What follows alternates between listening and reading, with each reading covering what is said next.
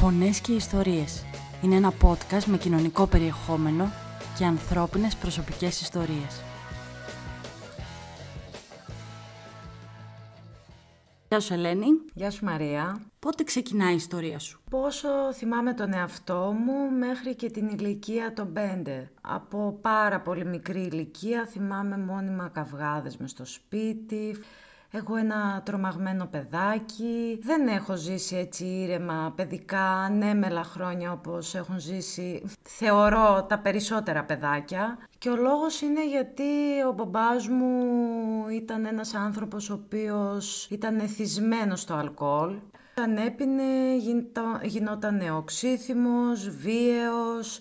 Με μας δεν ήταν καθόλου βίαιος ούτε θα έλεγα ότι δεν, ασ, δεν ασκούσε ούτε τα νεύρα του, ούτε τις φωνές του, ούτε τίποτα σε εμάς. Όλα τα ξεσπάσματα γινόταν στη μαμά. Επειδή θα αντιδρούσε ή δεν θα ανεχόταν την οποιαδήποτε ιδιοτροπία του εκείνη τη στιγμή, μπορεί να ερχόταν π.χ. όταν ακούγαμε ότι έρχεται ο μπαμπάς και ότι είναι μεθυσμένος, θα απομονωνόμασταν σε ένα δωμάτιο. Εγώ θυμάμαι μονίμως να είμαι κρυμμένη κάτω από τα σεντόνια, από το πάπλωμα και η μαμά να λέει ότι κάντε ότι κοιμάστε κάνε μου κάτι να φάω, φέρε μου τσάι, φέρε μου νερό. Δηλαδή την τσιγκλούσε μονίμως για να υπάρχει μια ένταση. Θυμάμαι δύο πολύ έντονα περιστατικά. Θέλεις να τα μοιραστείς; Ναι, τα οποία ήταν. Το ένα ήταν βράδυ, όχι πολύ αργά. Είμαστε πάλι στο σπίτι, εγώ, η μαμά και ο αδερφός μου. Κάποια φάση ακούμε τον μπαμπά να μπαίνει, μεθυσμένος. Ήτανε πάντα μεθυσμένος; Τις περισσότερες φορές ναι. Μπαίνει ο μπαμπάς στο σπίτι μεθυσμένος, εμείς πάμε στο δωμάτιο για να μην είμαστε στο οπτικό πεδίο του και φωνάζει τη μαμά που είσαι; και η μαμά δεν απαντούσε. Έρχεται στο δωμάτιο, ανοίγει την πόρτα και τη σηκώνει από το κρεβάτι γιατί ήθελε να φάει. Κόνεται και η μαμά, ας τον δώσει να φάει για να ηρεμήσουμε. Ζεσταίνει το φαγητό, σούπα είχαμε εκείνη την ημέρα και το σερβίρει στο πιάτο, το αφήνει στο τραπέζι για να φάει. Πάει να φύγει η μαμά και έτσι όπως κάθεται ο μπαμπάς να φάει τη σούπα, εκνευρίζεται που ήταν ζεστή, σηκώνεται πάνω, παίρνει και το πιάτο και το πετάει στη μαμά, το καυτό τη σούπα. Οπότε εμείς από το δωμάτιο απλά ακούγαμε το τι γινόταν, το διάλογο, δεν είχαμε εικόνα όμως και στο τέλος ακούσαμε ένα πιάτο που έπεσε κάτω και έσπασε. Τρέχει ο αδερφός μου το βράδυ, πάει δίπλα στο γείτονα που ήταν και ο θείος μου και τον φωνάζει ότι έλα πάλι ο μπαμπάς. Ε, δεν θυμάμαι μονίμως ή να φωνάζουμε το θείο θείο μου ή να φωνάζουμε τη θεία μου, γενικότερα κάποιος να έρθει και να τον ηρεμήσει. Γιατί η μάνα μου ήταν κόκκινο πανί. Αυτό ήταν το ένα σκηνικό και το δεύτερο ήταν λίγο πιο shocking. Εμείς, παλιό μας σπίτι ήταν διόροφο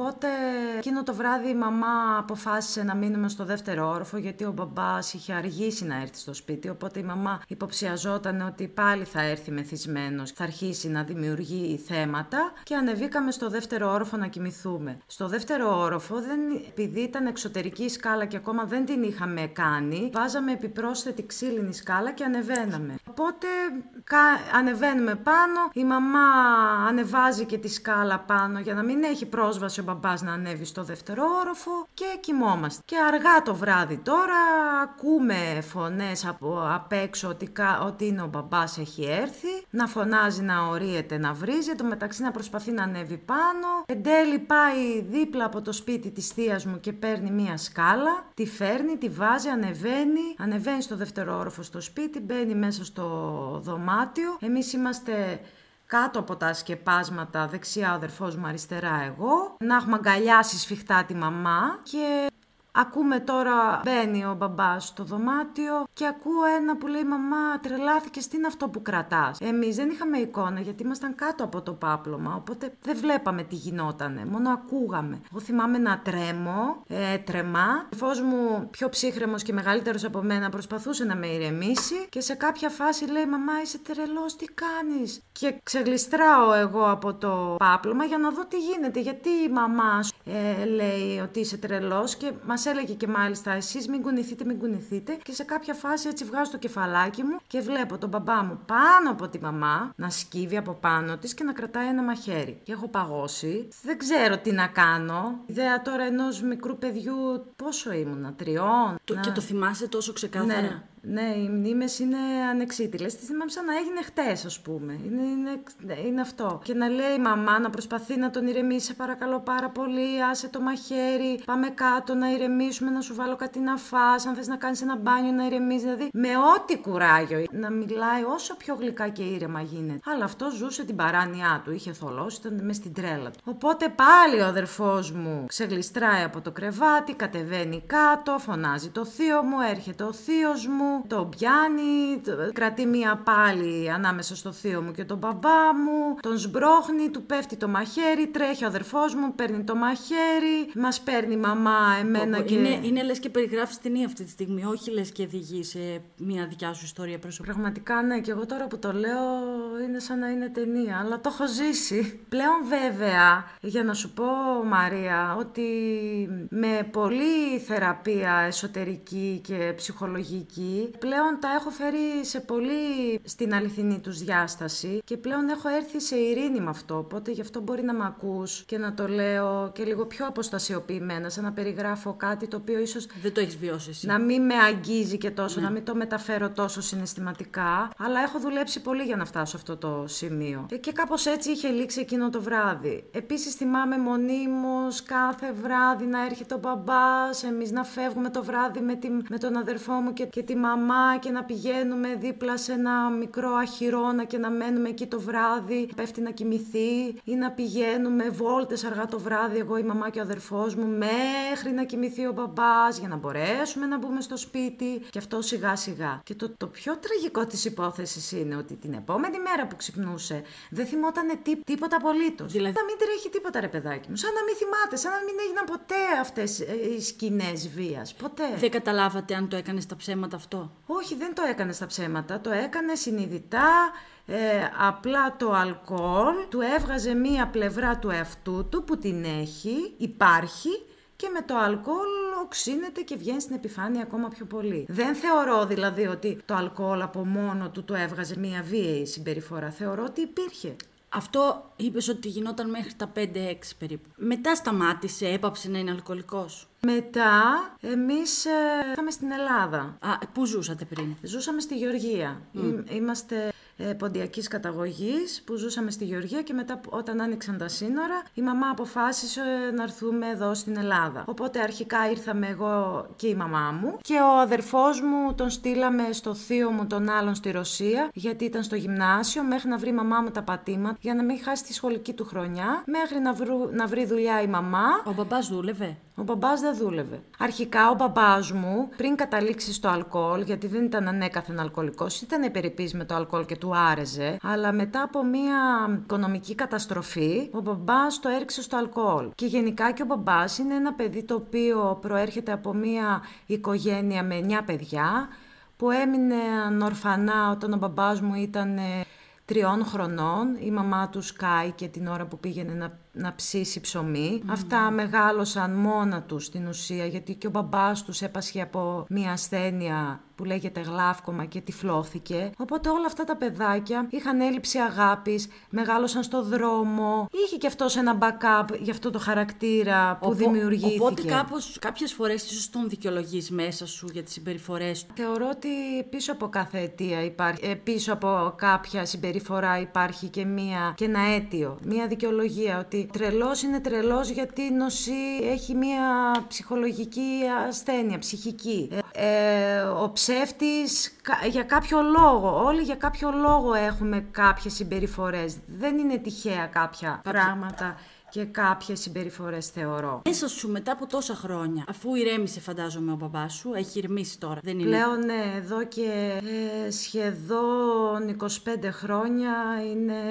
Ήρεμος. Ήρεμος. Πώς έγινε ήρεμος ξαφνικά, Δηλαδή, περιγράφεις έναν άνθρωπο αυτοκαταστροφικό σίγουρα, βίαιο σίγουρα, ε, αλκοολικό. Πώς όλα αυτά τα στοιχεία φύγανε και τώρα είναι ένας ήρεμος άνθρωπος; Όταν λοιπόν ήρθαμε εδώ στην Ελλάδα, είχαμε την τύχη ε, να γνωρίσουμε έναν εξαιρετικό άνθρωπο που αυτός μας βοήθησε. Εμένα η θεία μου τότε είχε έρθει πρώτα από τη μαμά μου στην Ελλάδα και πρόσεχε μία γιαγιά η οποία είχε Αλτσχάιμερ. Και αυτή είχε και το σύζυγό της και τα παιδιά της και μένανε όλοι μαζί στην ίδια οικοδομή. Οπότε εμείς ερχόμενοι στην Ελλάδα πήγαμε στη θεία μου που ήταν και το πιο κοντινό μας ε, συγγενικό πρόσωπο στην Ελλάδα μέχρι να, να βρούμε και εμείς τα πατήματά μας. Οπότε εκεί γνωρίσαμε αυτή την οικογένεια και μετά όταν πέθανε λοιπόν ε, η, η γιαγιά αυτή, πλέον η θεία μου σταμάτησε να δουλεύει σε αυτό το σπίτι γιατί πλέον δεν τη χρειαζόταν. Όμως, σε όλο αυτό το διάστημα, εγώ είχα δεθεί με αυτήν την οικογένεια γιατί και ο άντρας της γιαγιάς και οι κόρες της γιαγιάς με είχαν αγαπήσει πάρα πολύ. Και μάλιστα ήταν αυτοί που με βοήθησαν να μάθω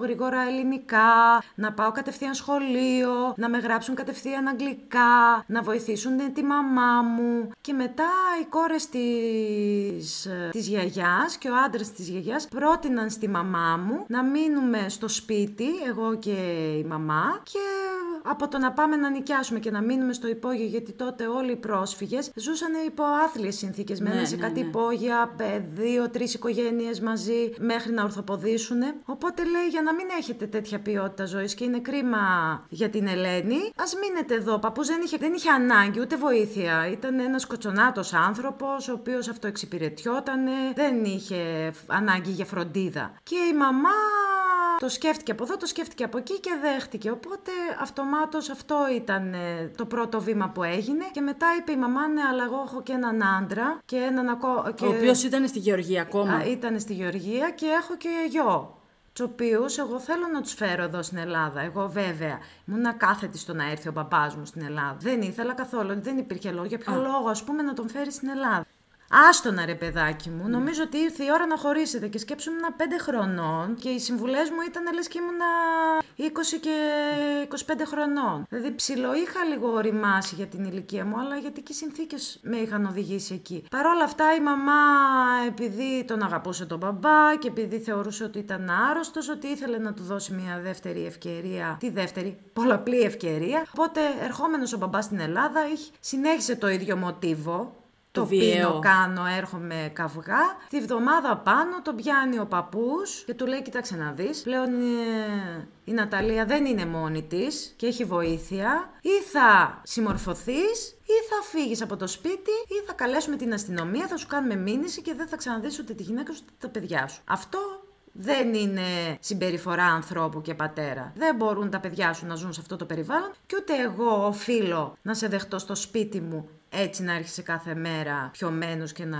κάνεις φασαρία. Θα μείνεις στο δρόμο. Οπότε κάπου εκεί έγινε το κλικ του μπαμπά και όντως δέχτηκε τη βοήθεια που του προσφέρανε ο παππούς και οι κόρες του. Ξεκίνησε λοιπόν να πηγαίνει σε ψυχολόγο. Πήγαινε σχεδόν δύο χρόνια ε, σε κάποιες συνεδρίες πηγαίναμε και εμείς, και εγώ και ο αδερφός μου, πήγαινε και η μαμά, πηγαίναμε όλοι μαζί και μετά από πάρα πολύ ψυχοθεραπεία και δουλειά με τον ψυχολόγο έκοψε το αλκοόλ. Εγώ ήθελα να σε ρωτήσω αν έχεις παρατηρήσει αν οι σύντροφοι που έχεις επιλέξει στο παρελθόν έχουν ορισμένα κοινά χαρακτηριστικά με τον πατέρα σου. Υπάρχει κάτι συγκεκριμένο που σε ελκύει προς αυτούς ή είναι απλώς κάτι που συμβαίνει χωρίς να το συνειδητοποιείς; Αρχικά ναι, το συνειδητοποίησα την τελευταία με την τελευταία μου σχέση. Ότι παρατήρησα κάποια στοιχεία της δικής μου οικογένειας και του μπαμπά μου στη δική μου σχέση. Πολύ έντονα στην τελευταία μου σχέση. Στις παλιότερες δεν το είχα διακρίνει και δεν είχα και μακροχρόνια σχέση για να εντοπίσω αυτά τα στοιχεία. Ίσως επειδή ήσουν και πιο μικρή δεν το συνειδητοποιούσες. Ναι,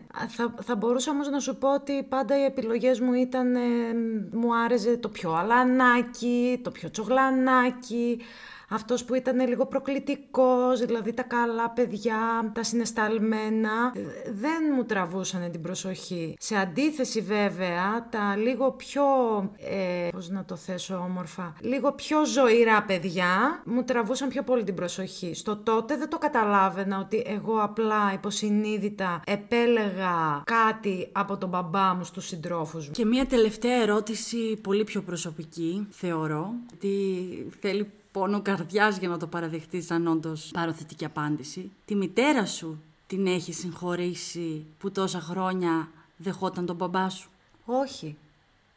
Δεν την έχω συγχωρέσει και ο λόγος είναι ότι είχε την επιλογή να φύγει και δεν το έκανε. Όφιλε να μας προστατέψει, όφιλε να προστατέψει την παιδική μας ηλικία, την αγνότητα, ε, να ζήσουμε σε ένα ήρεμο και όμορφο περιβάλλον. Είχε την επιλογή και δεν το έκανε για τις δικές της ανασφάλειες. Ένα κομμάτι της τη το έχω συγχωρέσει. Καταλαβαίνω για ποιο λόγο το έκανε αυτό, αλλά παρόλα αυτά τη θεωρώ λάθος για μένα. Το μπαμπά σου; Το μπαμπά μου από την άλλη τον έχω συγχωρέσει. Αυτό θα σου ακουστεί λίγο οξύμορο. Ο λόγος που τον έχω συγχωρέσει είναι γιατί ο μπαμπάς ήταν άρρωστος. Ήταν ένας αλκοολικός. Οπότε ήταν αυτό. Ή καθόσουν με, με το πρόβλημα και με έναν αλκοολικό άνθρωπο, ή έφευγες. Ο μπαμπάς ήταν αυτό. Ενώ η μαμά επέλεγε να είναι με, με αυτό το άρρωστο στοιχείο. Γι' αυτό δεν την πολύ συγχωρώ. Η σχέση σου με τον μπαμπά σου αυτή τη στιγμή πώς είναι; Έχετε επαφές; Έχουμε περάσει πάρα πολλά στάδια. Γενικά για αρκετά χρόνια με τον μπαμπά μου είχαμε μία περίεργη σχέση. Εγώ δεν τον πολύ ήθελα, δεν υπήρχε και πολύ επικοινωνία. Δεν ένιωθα και αυτό το, την αγάπη, αχ ο μπαμπάς μου αυτό. Πάντοτε είχα θυμό μέσα μου και πόνο και αντίδραση απέναντί του. Τα τελευταία χρόνια επειδή δούλεψα πάρα πολύ με τον εαυτό μου και, και δικαιολόγησα κάποια πράγματα, πλέον έχουν και μίλησα μαζί του και του είπα ακριβώς το τι αισθάνομαι γι' αυτό και, το, και τι μου έχει δημιουργήσει όλη αυτή η συμπεριφορά του, πλέον είμαστε σε ένα επίπεδο πολύ καλό. Υπάρχει κάποιο μήνυμα που θα ήθελες να ακουστεί;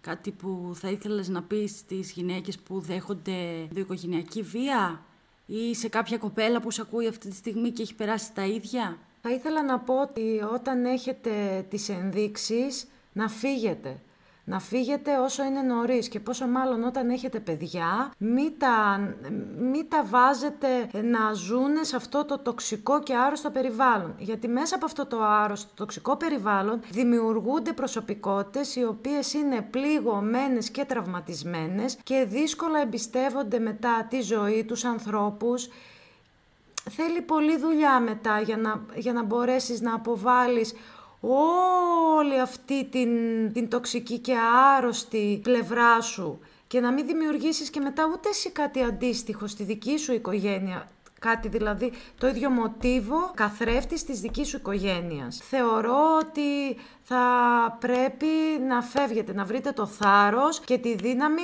αν όχι για σας, για τα παιδιά σας.